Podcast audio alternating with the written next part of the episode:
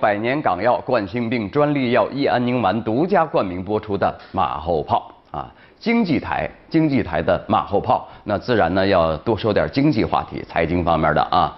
呃，来看看中国经济报刊协会发布二零一六年国内十大经济新闻，我们来逐个数一数啊。第一。没说的，中国经济稳中向好，实现“十三五”良好开局啊，没法不好啊。预计全年国内生产总值增速在百分之六点七左右。第二，供给侧结构性改革扎实推进，经济结构继续优化。供给侧老说供给侧什么意思呢？也就是说，你卖东西的要提供好的和合适的东西啊。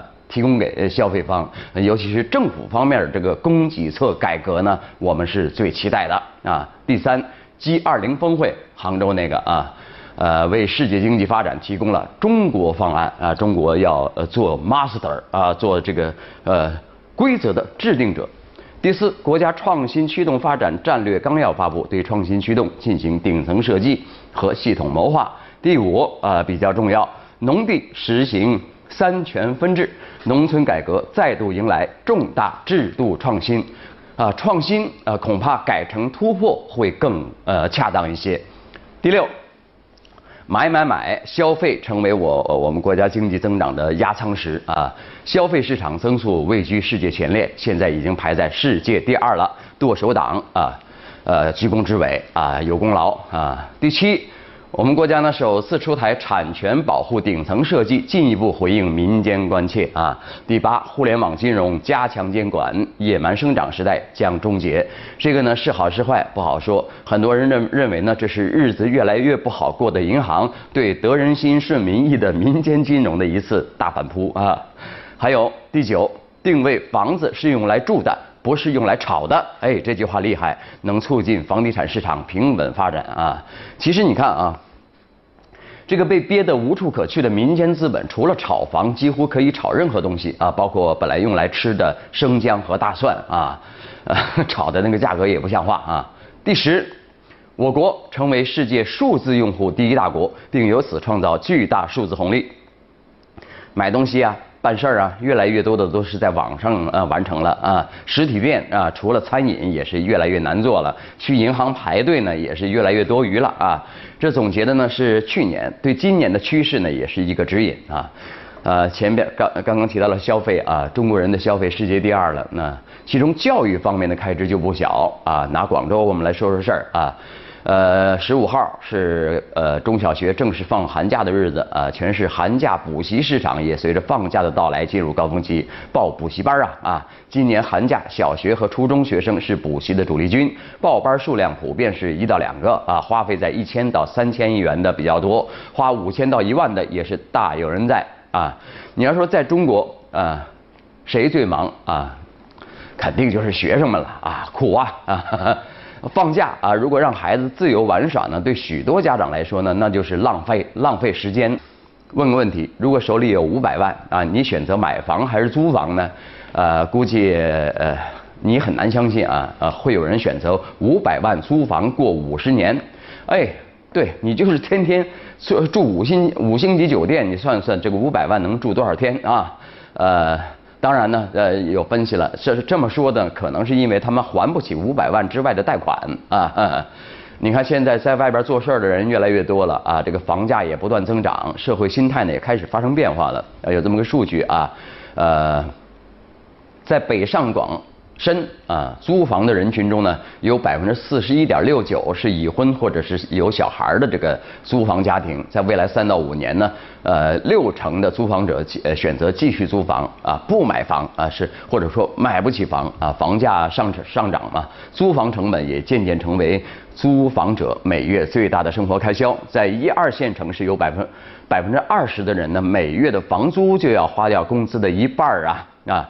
其实大部分人的生活呢，除了工作就是宅在家啊，所以对他们来说呢，家不仅仅是一个睡觉的地方，哪怕是租房啊，也要求呃高一点啊。比方说呢，家电要齐全呢，啊房子要漂亮啊，自己也会花些钱用在租租来的房子里装饰或者是装修都有啊这个。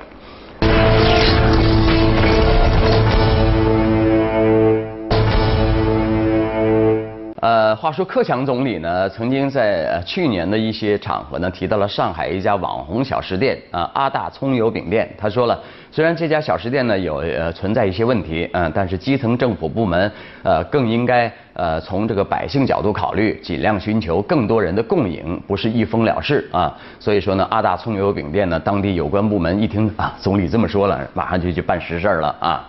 呃，这个呃，积极帮助寻找新店面，解决证照问题。最终，这阿大葱油饼店呢重新开张了啊！阿大葱油饼为什么能重新开起来？呃，评论说曾经被很多媒体报道过，这个阿大葱油饼店重新开起来了，这很当然是一个皆大欢喜的结局。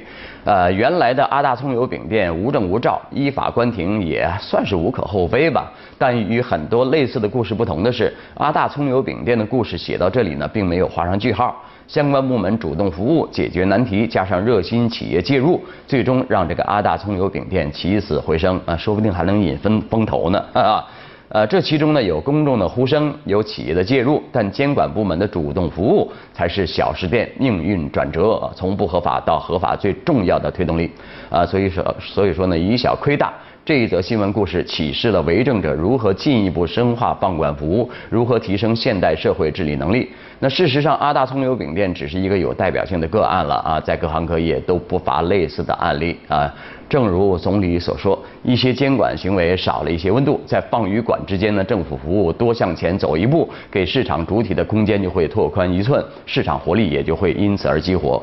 那一方面呢，我们不能忘记监管的初衷，呃，还是为公众提供更好的服务啊。面对一些新生事物呢，干脆一禁了之，白茫茫一片大地真干净，你倒是轻松了啊，显得自己监管得力啊。这样的监管呢，也许有有关部门自己写工作汇报好写。啊，但是长远看呢，减损了了公众的利益啊。相反呢，这个呃呃有关部门呃主动转变思维，实现从管理到服务的职能转变，才能真正提升市场活力啊。比如现在那个呃共享单车很热啊，乱停乱放确实该罚。但有的城市顺势大力开拓自行自行车道，大幅增加合法单车停放点，让创业者大胆前行，让公众享受到便利，让交交通运行啊。呃，更环保、更有序啊，所以说实现多赢结局，这才是治理水平的体现呢。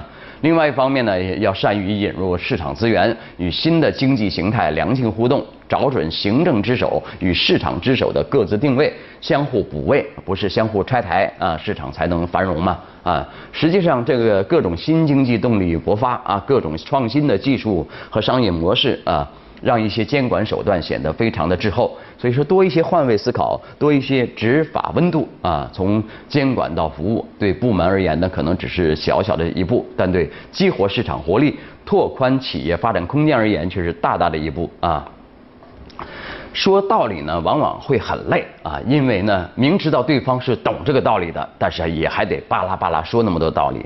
比方说刚才说那么一大套，如果监管者对你所谓的市场繁荣他根本不感兴趣，你说那么多道理有什么用呢？对吧？啊，只对位子感兴趣。好了，再来看啊，有记者采访证实，从今年一月一号起呢，呃，高铁上十五块盒饭不断供这条规定呢，已经停止执行了。呃，基本上大家都知道，在上面吃四十块钱、五十块钱很正常。呃，这个价格对于普通工薪族呢，如果没有出差伙食补助，哎，个人掏钱花四十多块钱吃一个盒饭，多少还是有点小奢侈的啊。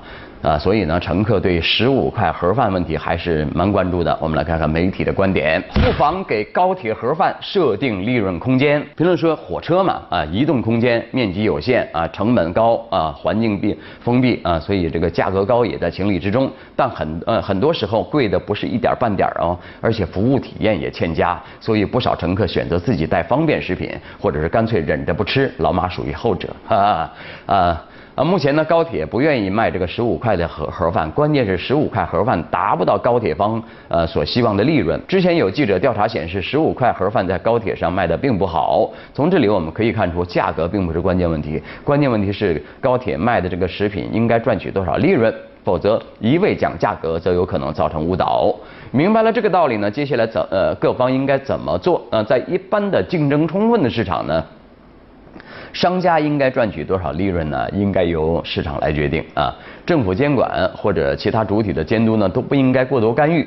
但是高铁不一样啊，它是一个特殊的、没有竞争的市场，铁老大说了算，对吧？呃，因此价格监管部门呢，不应该把高铁的食品市场呢视作普通的市场而无所作为。相反的，应该积极的干预啊，在经过充分调研论证的基础上呢，对高铁这个食品的利润率呢予以明确的规定，设定利润空间，不得逾越啊。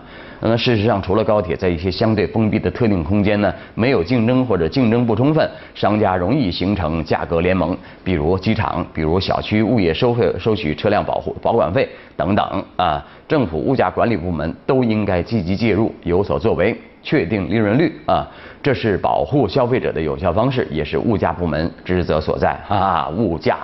讲笑话啊！物价部门往往起的作用是什么呢？最高限价啊，成了很多商家的呃抬价理由啊啊！好，稍后你来我往。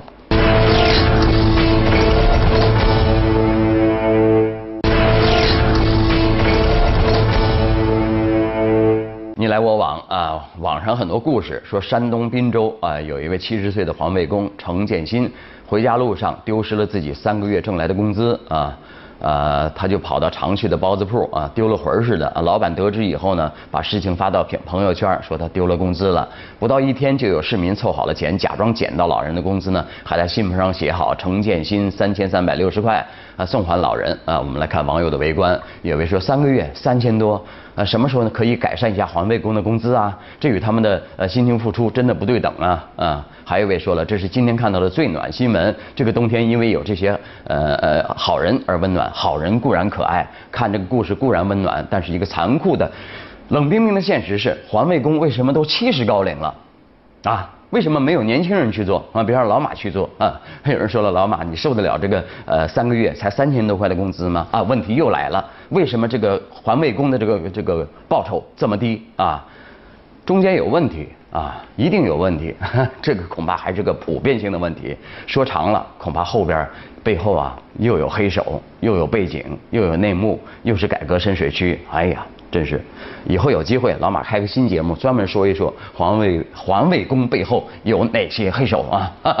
好了，再来看，最近呢，啊，河南郑州啊，又是一位大爷啊，呃，就住在这个立交桥下啊，呃，呃，这个看他的装备呢，蚊帐捡来的啊，几条被子、几口锅成了他的住处了啊。他说自己打工没挣到钱，不敢回去，回家嫌丢人。那你看。这就是一个不敢回家的人吧？啊，他说自己过年不回家，是因为过春节时其他人都回家了，自己也呃好找活了啊。天可怜见啊！来看网友们的围观，有位说了没钱真的不好意思回家过年，自己的亲人还好，就是七大姑八大姨左邻右舍的叨叨最呃最愁人。所以说我告诉大家，回回回回老家呢，要学会啊。适当的吹牛啊，呃，就是问呃亲戚问他想得到的答案就给他啊，这样就可以了啊。还有一位说了，愿这位大爷的亲人能在新春前来呃前来接他回家，呃，愿望是良好的，但是现实往往是冷冰冰的啊。好了，今天节目就这样啊，感谢收看由百年港药冠心病专利药益安宁丸独家冠名播出的马后炮。明天晚上还是个这时间呢，我们接着聊，拜拜。等待脚下春花静静盛开你的影子从未到来我等待无数次的默默离开